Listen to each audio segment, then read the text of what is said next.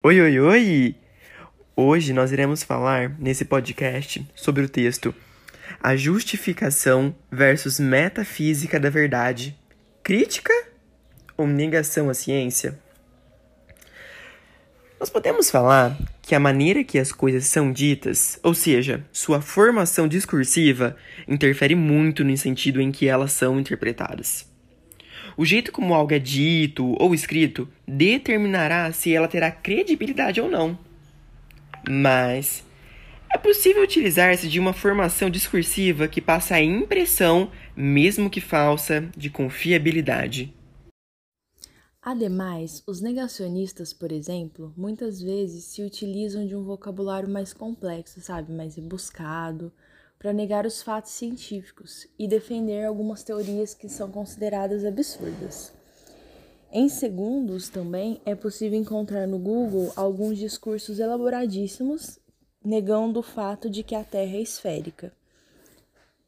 Tanto é que muita gente fala até hoje, né, da teoria da Terra plana. A própria ciência também se utiliza de estratégias discursivas para que transpareça a verdade, até porque algo como uma pesquisa científica deve passar confiança, e por isso, artigos científicos, por exemplo, são elaborados de maneira que pareçam quase que inquestionáveis, mas isso também é uma ilusão. É pura formação discursiva. Até porque existem muitos críticos que possuem como objetivo analisar os fatos científicos e questioná-los, para que haja sempre uma melhora nos processos científicos, não se deixando levar pela elaboração do discurso.